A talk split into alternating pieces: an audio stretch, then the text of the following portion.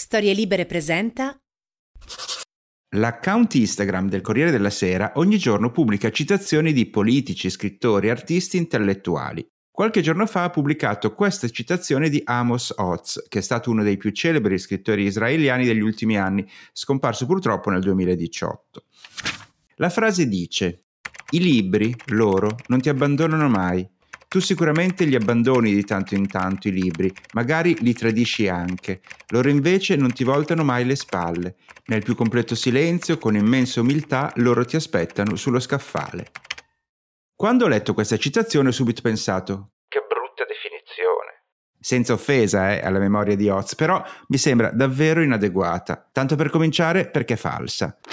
Non è vero che sono i libri a non abbandonarti mai, ad aspettarti con umiltà sullo scaffale. Praticamente ogni prodotto culturale o artistico fa la stessa cosa, che sia un libro, che sia un film in DVD, che sia un CD o persino uno spettacolo, dal momento che viviamo nell'epoca della riproducibilità totale e si può praticamente rivedere tutto ogni volta che si vuole. Lo stesso discorso vale anche per i quadri, le sculture che ti aspettano pazientemente in un museo e volendo li puoi ritrovare anche online. Quindi la definizione è assolutamente generica e non riguarda affatto una caratteristica precisa dei libri. E poi questa frase, Tu sicuramente li abbandoni di tanto in tanto i libri, magari li tradisci anche. ma in che modo scusa? Come si tradisce un libro? Facendo altro? Stando su internet? Vivendo la propria vita e non passandola tutta sulle pagine? Così come trovo francamente insopportabile trattare gli oggetti come esseri senzienti, sono lì in completo silenzio, con umiltà che ti aspettano. Boh. Più che la definizione un libro, a me sembra che questa sia la descrizione di un'amante sfigata e dimessa, pronta ad aspettare il suo amato solo quando lui ne ha voglia e bisogno.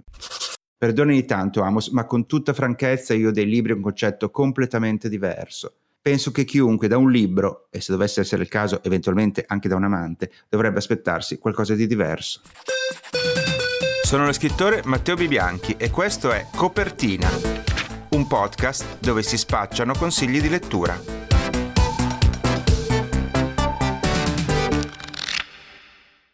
Nell'ultimo episodio di Copertina vi ho lasciato con una sfida, chiedendo a tutti voi quale poteva essere il contenuto di una rubrica della quale ho solo il titolo, ossia altre voci, altre stanze. In questi giorni sono già arrivate diverse proposte, ne ho individuata almeno una molto interessante, ma nel frattempo se volete continuare a inviare altre nuove proposte alla mail matteo-matteobb.com siete ancora ampiamente in tempo. Sveleremo la rubrica solo nella prossima puntata. Intanto passo a raccontarvi delle mie letture in corso. Il primo libro di cui ci occupiamo oggi è un testo di cui si sta parlando molto in questi giorni ed è ispirato a un fatto reale di cronaca. Nel marzo del 2016, due ragazzi trentenni provenienti dalla Roma Bene torturano e uccidono un ragazzo più giovane di loro. Gli assassini si chiamano Manuel Foffo e Marco Prato e al momento dell'omicidio sono entrambi sotto l'effetto di alcol e droghe che assumono ininterrottamente da giorni. La vittima è Luca Varani, un ragazzo di periferia che lavora occasionalmente come escort per arrotondare e di cui Prato è stato talvolta cliente. In questa tragica circostanza però non avverrà alcun rapporto sessuale. Assecondando un raptus improvviso, i due trentenni lo assalgono e lo massacrano, ferendolo ripetutamente con la lama di un coltello e a colpi di martello, apparentemente senza alcuna ragione. Uno dei più efferati omicidi degli ultimi anni. Lo scrittore Nicola La Gioia, premio Strega per il precedente romanzo La ferocia, dedica il suo ultimo libro, intitolato La città dei vivi e pubblicato da Inaudi, proprio a questa terribile vicenda. Per oltre quattro anni la Gioia ha indagato sull'omicidio, leggendo verbali, incontrando inquirenti, investigatori, giornalisti e familiari. Il risultato è quello che si definisce un reportage narrativo, ossia un libro a metà strada fra romanzo noir, il saggio e l'inchiesta. Nel libro la storia dei tre ragazzi viene raccontata nei dettagli e il lettore segue l'intera vicenda come se leggesse un romanzo, anche se qui è tutto terribilmente vero. A sconvolgere maggiormente è l'insensatezza del gesto, che gli stessi assassini non riescono a motivare nei numerosi interrogatori successivi al delitto. La città di Roma, a cominciare dal titolo, svolge un ruolo fondamentale nel libro, come sfondo e contesto nel quale una simile tragedia abbia potuto avere luogo. Non a caso, accanto all'indagine principale, la gioia costella racconti particolari apparentemente incongrui, come l'aneddoto di una biglietteria del Colosseo chiusa perché pioveva il sangue di un topo dal soffitto, o il continuo ritrovamento di biciclette nelle acque del Tevere, o l'immagine di ragazzi ben vestiti che rovistano nei cassonetti dell'immondizia, o anche il racconto parallelo di un anonimo turista olandese che viene a Roma per compiere a sua volta atti osceni e criminali per poi andarsene quasi indisturbato. È come se l'intera città fosse un contesto di assoluta decadenza, un luogo che si sta letteralmente corrodendo in senso fisico e metafisico, dal quale però i suoi stessi abitanti e l'autore del libro per primo non riescono comunque a staccarsi. La gioia dedica una lunga parte centrale alla ricostruzione minuto per minuto dei giorni nei quali si è svolta la tragedia. Cosa hanno fatto Foffo e Prato, quanta droga hanno assunto, quanto alcol hanno bevuto, quante volte sono usciti e rientrati dall'appartamento, quante e quali persone hanno incontrato. Un racconto così preciso che quando sono giunto al momento dell'arrivo di Luca Varani ho dovuto interrompere la lettura e aspettare qualche ora per trovare il coraggio di andare avanti sapendo a quali atrocità andavo incontro. Riprendendo la tradizione dei grandi esempi internazionali come A Sangue Freddo di Truman Capote o L'avversario di Carrer, ma anche della tradizione italiana come i libri di indagini di Sciascia, Nicola La Gioia ha scritto un libro morbosamente preciso e accurato. Non offre spiegazioni né redenzione, ma fa luce fin nei piccoli interstizi di questa storia così folle, che per mesi ha tenuto banco sui giornali e sui telegiornali italiani e che rimane uno dei delitti più spaventosamente assurdi del nostro passato recente. Two. Il secondo libro è l'ultimo romanzo dello scrittore americano Peter Cameron, intitolato Cose che succedono la notte e pubblicato, come tutti i suoi libri precedenti, da Adelphi. Cameron è un autore amatissimo nel nostro paese e molti dei suoi libri, come Quella sera dorata o Un giorno questo dolore ti sarà utile, sono stati dei bestseller in Italia. A proposito di questo autore voglio raccontarvi un episodio personale. Ho conosciuto Peter Cameron una sera a Milano quando Delphi mi aveva invitato a presentare un suo romanzo in un incontro pubblico. La serata è andata molto bene e si è stabilita anche una simpatia istintiva fra me e l'autore americano, al punto che quasi in tutte le sue presentazioni successive a Milano e anche in alcune altre città d'Italia lui stesso ha chiesto che fossi io a introdurlo. Grazie a questi incontri è anche nata un'amicizia personale tale per cui l'ultima volta che sono stato a New York Peter mi ha invitato ad andarlo a trovare e così sono stato nel suo appartamento sulla Fifth Avenue a prendere un tè, a parlare di libri, a farmi raccontare la sua vita divisa fra New York e il Vermont. Ma l'episodio che vi voglio raccontare non è questo, riguarda invece una sera a Torino, al Circolo dei Lettori, dove presentavo insieme a lui il romanzo Coral Glynn.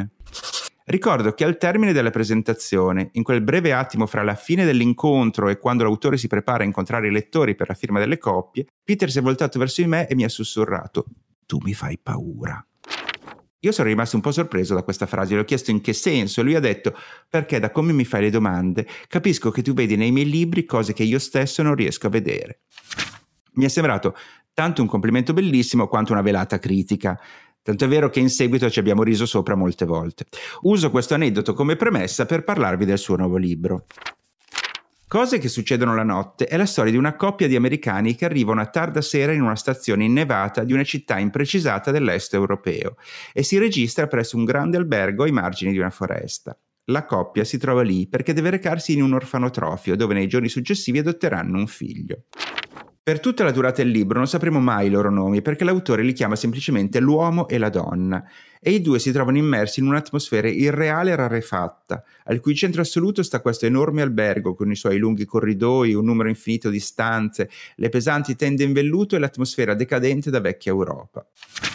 L'hotel è popolato da strani personaggi, fra questi una cantante anziana che si rivelerà sia maledettamente impicciona che provvidenzialmente utile, un uomo d'affari che cerca di stabilire un'immediata e non richiesta complicità con l'uomo americano e un barista integerrimo, perennemente in servizio, molto calato nel proprio ruolo. Il romanzo sembra svolgersi in una collocazione senza tempo, probabilmente ambientato nel secolo scorso, ma senza alcuna indicazione che ce lo faccia esplicitamente capire. La cittadina sembra un ambiente spettrale, quasi disabitato, con serrande abbassate, insegne luminose tremolanti nella notte e una nevicata pressoché perenne. Cose che succedono la notte è quindi uno stranissimo romanzo che si legge senza riuscire a capire in che direzione vadano esattamente le cose. Una storia quasi avviluppata su se stessa che esprime un senso di claustrofobia, di ineluttabilità e di pacata rassegnazione. Un libro che non assomiglia a nessuno dei libri precedenti di questo autore, in grado di dividere il pubblico. Ho letto sui social diversi giudizi, alcuni non l'hanno apprezzato, altri l'hanno trovato splendido. Uno dei librai che è stato anche ospite di questo podcast ha scritto il miglior Cameron di sempre. Personalmente sono rimasto molto perplesso, non ritrovando appunto l'autore che ben conosco, ma un libro che sembra quasi scritto da un'altra persona. Se dovessi presentare questo libro di Peter Cameron in pubblico, sicuramente non potrebbe più dirmi che io capisco più cose di quante lui stesso ne sappia, perché questo libro mi ha lasciato pieno di domande e senza quasi nessuna risposta, che poi, suppongo, fosse esattamente quello che l'autore volesse. Il Festival degli scrittori di Firenze, al quale è legato il premio Gregor Vorrezzori, è un festival che, leggo dal loro sito, si propone come forum internazionale volto a promuovere l'incontro fra gli scrittori e il pubblico italiano, la discussione di temi letterali e lo scambio di idee. Il festival si apre con una lectio magistralis tenuta da uno scrittore noto a livello internazionale su un tema che ritiene particolarmente interessante. L'editore Guanda pubblica in questi giorni un'antologia intitolata Le storie che raccontiamo, curata da Andrea Baiani un volume che raccoglie tutte le lexio magistralis che sono state fatte in questi anni in occasione del premio. I nomi presenti in questa antologia sono di primissimo piano, poiché raccoglie gli interventi di autori come Emmanuel Carrer, Margaret Atwood, Michael Cunningham, Jhumpa Lahiri, Carlos Fuentes, Edgar Queré, Claudio Magris, Zadie Smith, Contoy Bean e altri ancora. Si tratta di una raccolta di riflessioni sulla scrittura e sul lavoro di scrittore. In queste lezioni gli autori si interrogano sul perché abbiano scelto di diventare scrittori, dove trovino l'ispirazione, quali sono le loro abitudini di scrittura quotidiane, come e quando abbiano cominciato a raccontare storie. Ma si interrogano anche sul rapporto fra testo e traduzione o sullo scarto tra le nobili intenzioni e i risultati mediocri che si possono ottenere scrivendo.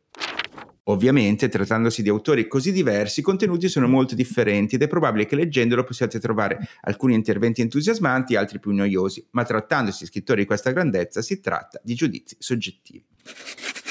Vi cito alcuni esempi. Nel saggio iniziale di Zadie Smith intitolato Perché scrivere, l'autrice si mostra molto critica sul ruolo dello scrittore nella civiltà odierna e rivela un aneddoto divertente. Dice Conosco un poeta che se gli si chiede cosa fa nella vita risponde l'avvocato, anche se non lavora come avvocato da più di dieci anni.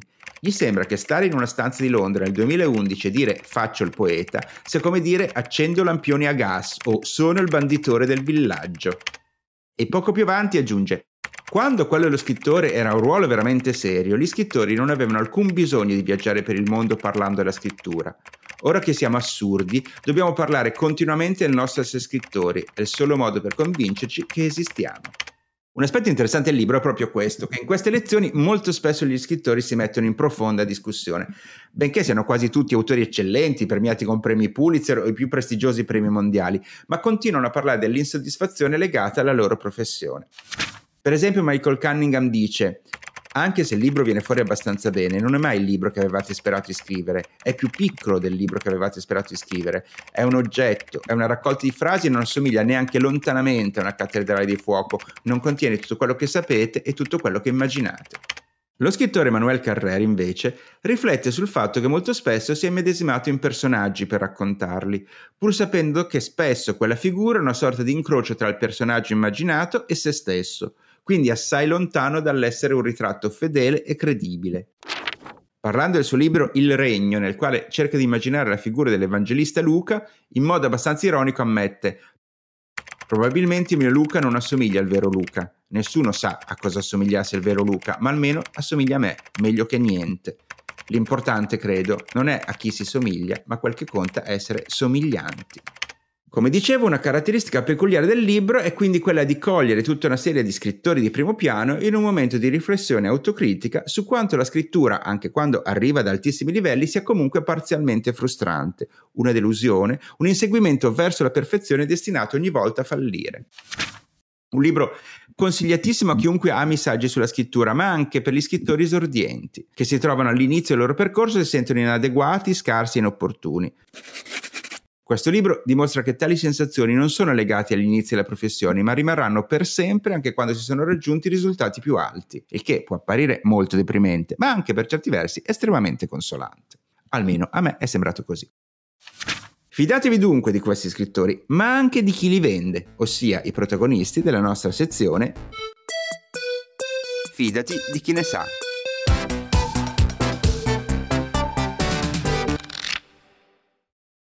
Qui a Copertina ci siamo occupati spesso di eh, librerie specializzate, ossia che sono dedicate a un genere letterario o hanno una precisa caratteristica commerciale. Abbiamo già avuto librerie dedicate al giallo, alle tematiche LGBT o specializzate in piccoli editori. Anche la libreria di oggi è una libreria specializzata, ma vorrei che ci raccontassero i suoi fondatori in cosa è specializzata. Sono collegati con noi da Napoli Cecilia e Fabiano. Benvenuti.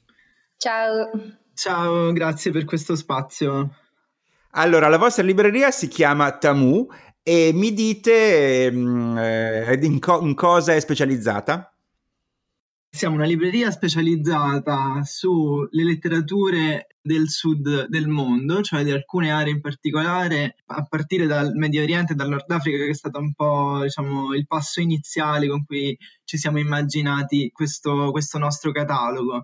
Abbiamo deciso di approfondire alcune, alcune letterature, non tanto con un taglio diciamo, storico-culturale, ma con un taglio contemporaneo, perciò eh, a me piace molto dire che la nostra non è una libreria che ha una divisione geografica, che sarebbe anche abbastanza discutibile, ma una specializzazione tematica su alcune questioni contemporanee come ad esempio le migrazioni, le, l'eredità del colonialismo, tutte le, diciamo, le, questioni di appartenenza legate alle società, soprattutto alle città contemporanee, quindi postcoloniali, e con una particolare attenzione per il pensiero femminista e quello ecologista, quindi più che una, una libreria specializzata per per area siamo, siamo diventati una libreria contemporanea e, e diciamo marcatamente politica.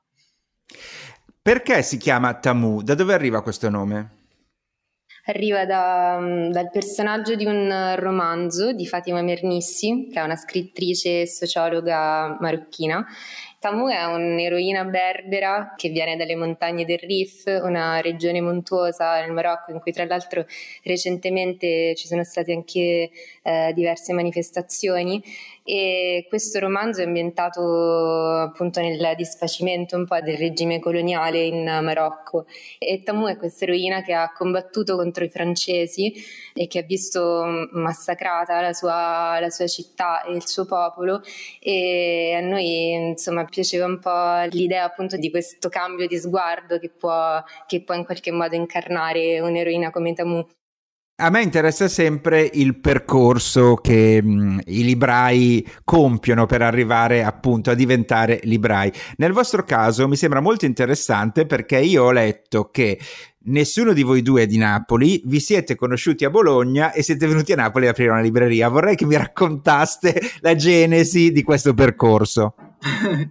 eh, è una domanda che ci viene rivolta in continuazione, ma eh, insomma non per questo è, è una domanda poco, poco, interessante. Noi effettivamente abbiamo, abbiamo scelto Napoli vedendo, vedendo, in Napoli un, un, luogo affacciato sul Mediterraneo, una città metropolitana complessa fatta appunto di un tessuto, una composizione sociale eh, mista sotto, sotto, tutti i punti di vista, con, con, un grosso polo culturale che è l'Università Orientale, dove, dove diciamo, pensavamo che un, un, progetto con il taglio che, che, abbiamo deciso di dare alla libreria potesse trovare una certa risonanza e eh, non solo è stato effettivamente così, ma anche da un, da un tessuto culturale, diciamo, di persone attive nell'editoria, nella, eh, nella scrittura, nell'illustrazione, sotto diciamo, tanti aspetti, abbiamo trovato poi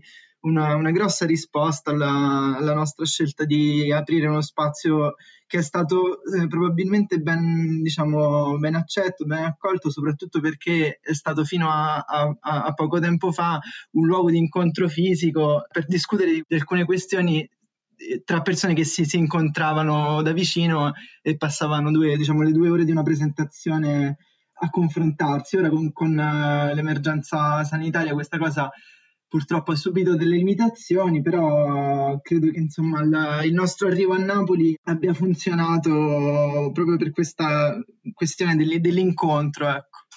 Mi verrebbe da dire che una libreria che ha delle caratteristiche così specifiche come la vostra e che quindi all'apparenza no, potrebbe sembrare una scelta, non so, radicale o comunque difficile per il lettore standard, in realtà proprio nella sua unicità ha un po' la sua ragione d'essere, cioè anche il motivo per cui evidentemente certi libri si trovano da voi, certe iniziative possono trovare spazio da voi e così via.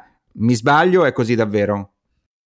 No, è così, sicuramente, ma penso che anche mh, la resistenza di molte librerie indipendenti anche in questo periodo di, di confinamento denota molto questa attenzione o questa comunque questa identità marcata un po' sul, sulle tematiche, sulla scelta dei titoli, su, comunque sull'orientamento di una libreria, quindi no, non ti sbagli. Se, se, vi facessi la domanda chi è il vostro cliente tipo, cosa mi rispondereste? non le nonne. Sì, la nostra cliente tipo è una, è una persona che, non, che, ha meno di 40 anni, che ha una vita sociale aperta alla, alla città, quindi che ama spostarsi ne, nella città per iniziative culturali, per raggiungere luoghi dove, dove, incontrare gli altri e che ha in partenza un interesse a informarsi su alcune tematiche magari anche di, di attualità sociale o politica e sfruttare appunto i libri come, come strumento per questa formazione. So che ovviamente in questo momento a causa delle limitazioni legate al Covid molte attività sono limitate o addirittura bloccate, ma al di là di questo momento quali sono le attività che svolgete con la vostra libreria di solito? Mm, di solito abbiamo una programmazione abbastanza fitta mensile con due incontri, presentazioni di libri a settimana e poi facciamo anche dei corsi di lingua, principalmente lingue dal Medio Oriente, dall'Africa. E poi abbiamo iniziato l'anno scorso dei laboratori di, di scrittura, eh, uno di autonarrazione, un altro di scrittura dei luoghi che è stato interrotto dal Covid e oltre a laboratori legati al, libro di piccola eh, anche rilegatura o um, di serigrafia. Beh, quindi un sacco di cose. Beh, sì. e, ehm, ma so che tra i vostri progetti c'è anche quello di aprire una casa editrice. È vero e a che punto siete con questo progetto?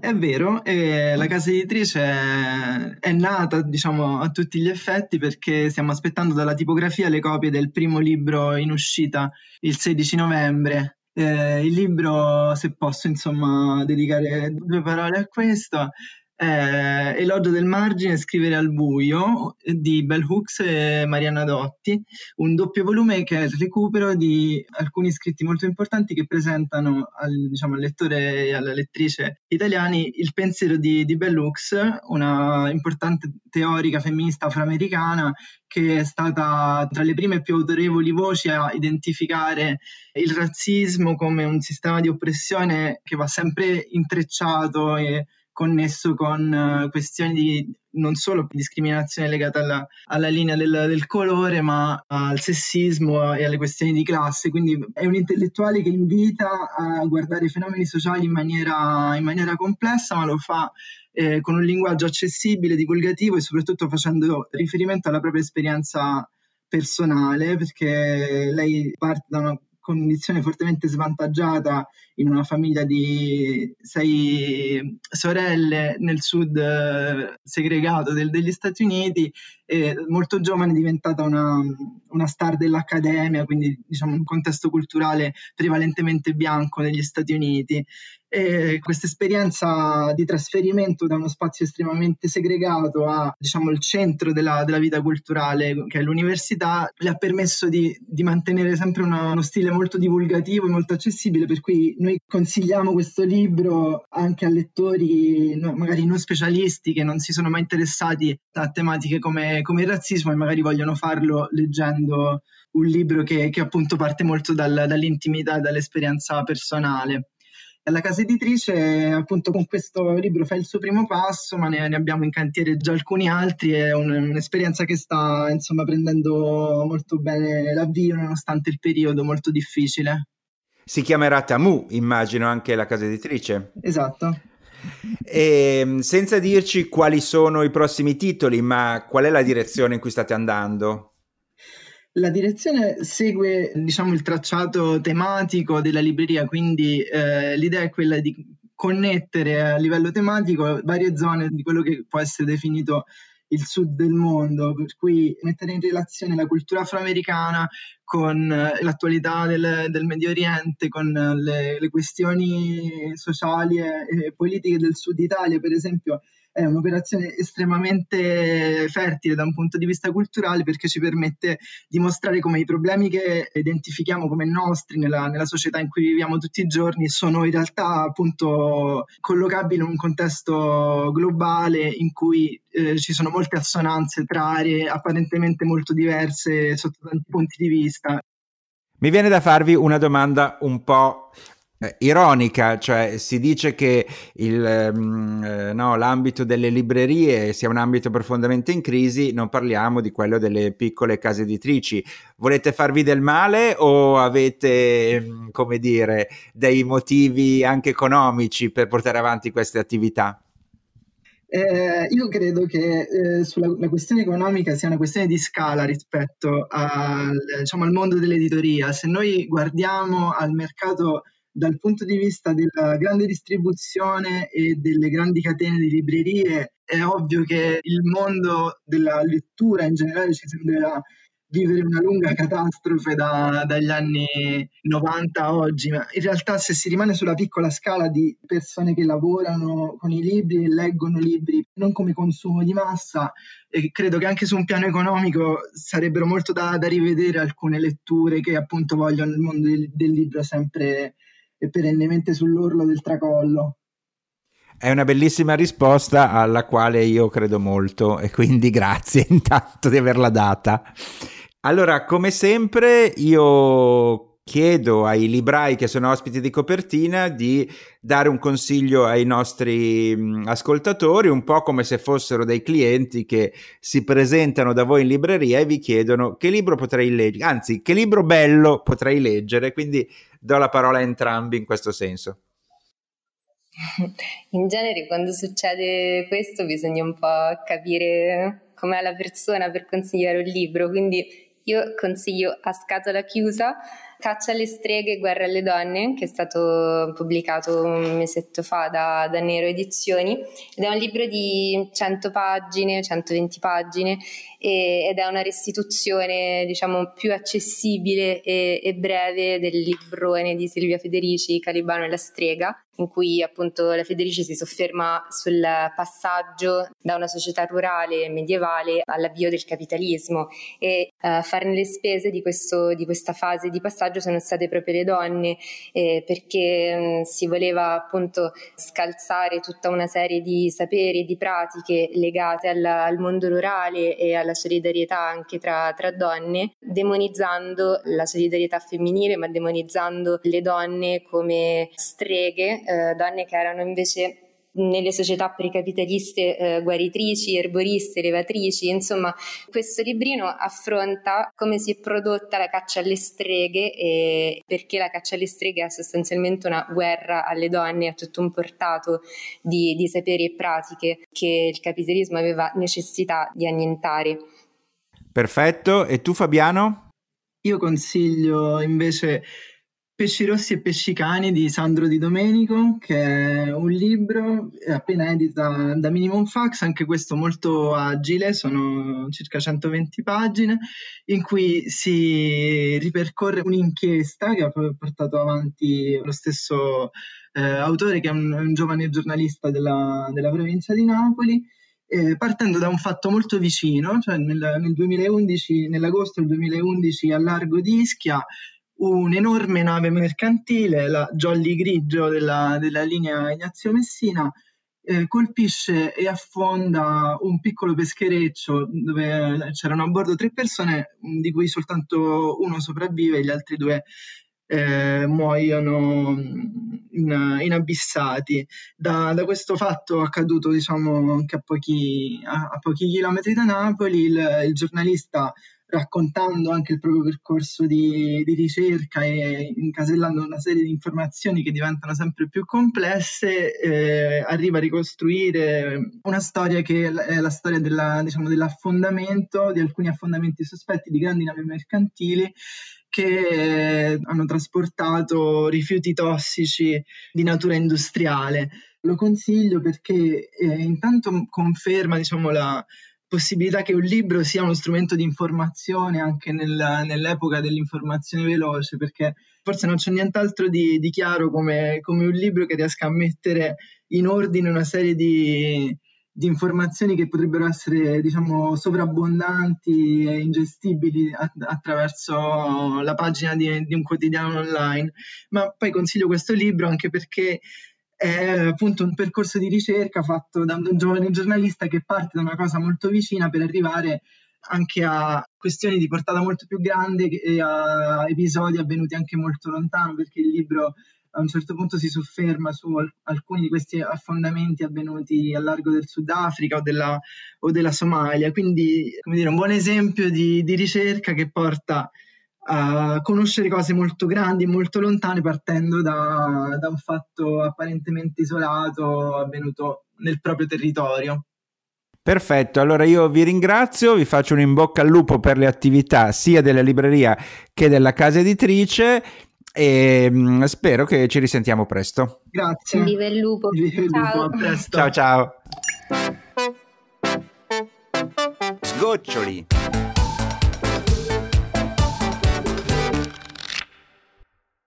Abbiamo ancora due recensioni in serbo per voi. La prima arriva dal giornalista Daniele Cassandro della redazione Cultura del settimanale Internazionale, rivista che immagino molti di voi conoscano e leggano.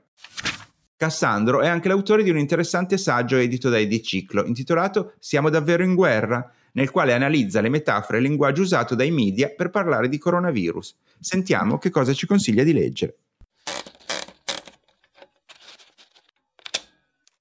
Visto che un nuovo confino per la pandemia sembra molto probabile, non mi faccio problemi a consigliarvi un romanzo di quasi mille pagine.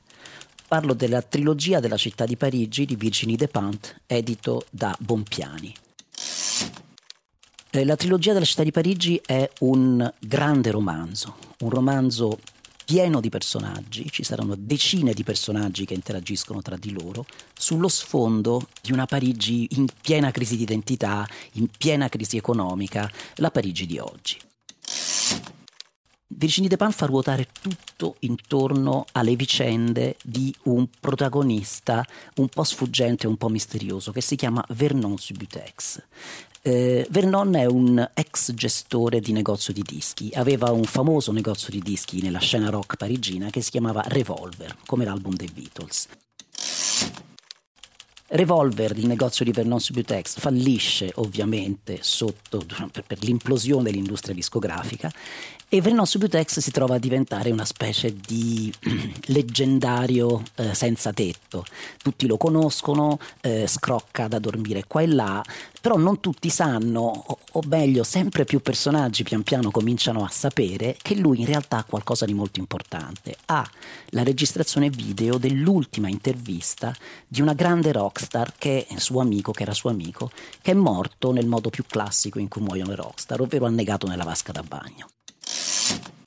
Intorno a questo fantomatico eh, nastro, intorno a questo fantomatico video, che non si sa bene se esista o no, eh, si affollano decine di personaggi eh, dalle provenienze sociali e da linguaggi più diversi, che Virginie Despins riesce in maniera veramente notevole a tenere insieme.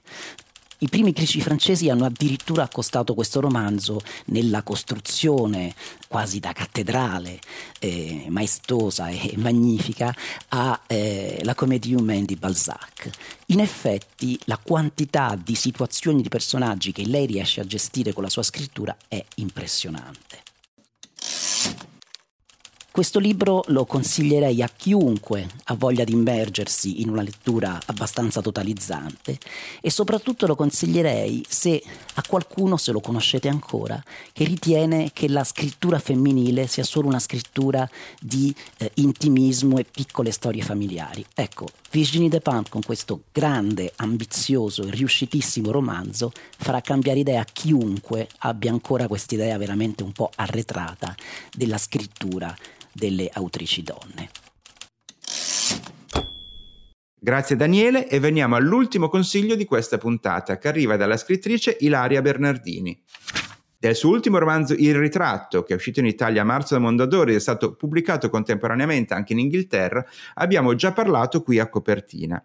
La serie televisiva tratta il libro è ora in fase di scrittura per una produzione internazionale.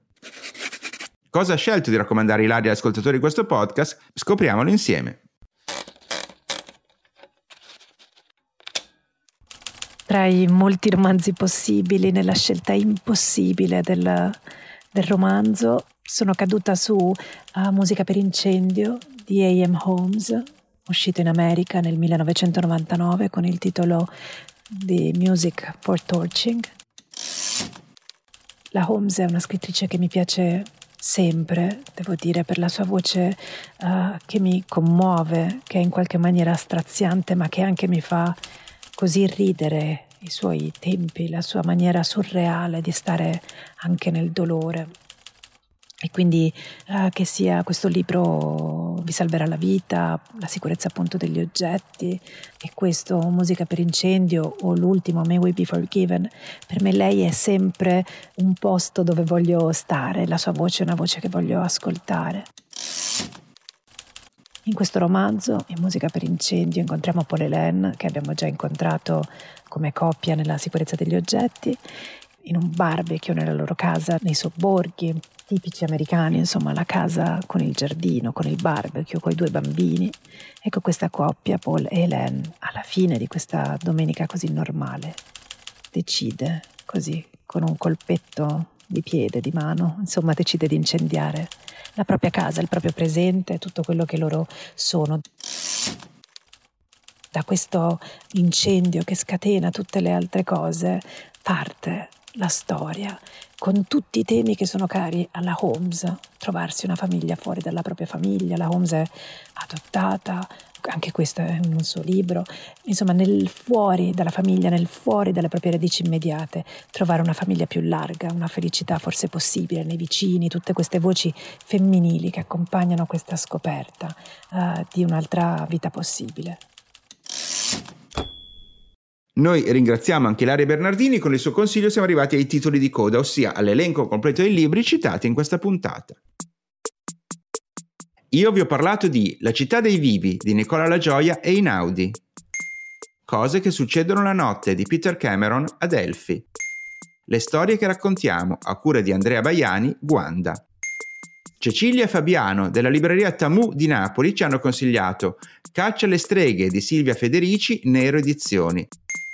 Pesci rossi e pesci cani di Sandro Di Domenico, Minimum Fax e ci hanno inoltre presentato il primo volume della loro casa editrice, Elogio del margine, Scrivere al buio di Bellux e Maria Nadotti, Tamu Edizioni. Il giornalista Daniele Cassandro ci ha suggerito la lettura di Trilogia della città di Parigi di Virginie de Pan Bompiani.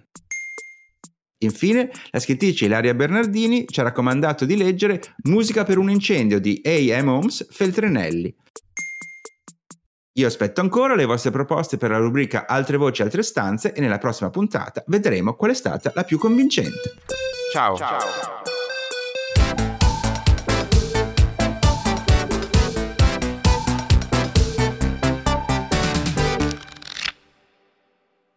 Una produzione storielibere.fm di Gianandrea Cerone e Rossana De Michele. Coordinamento editoriale Guido Guenci.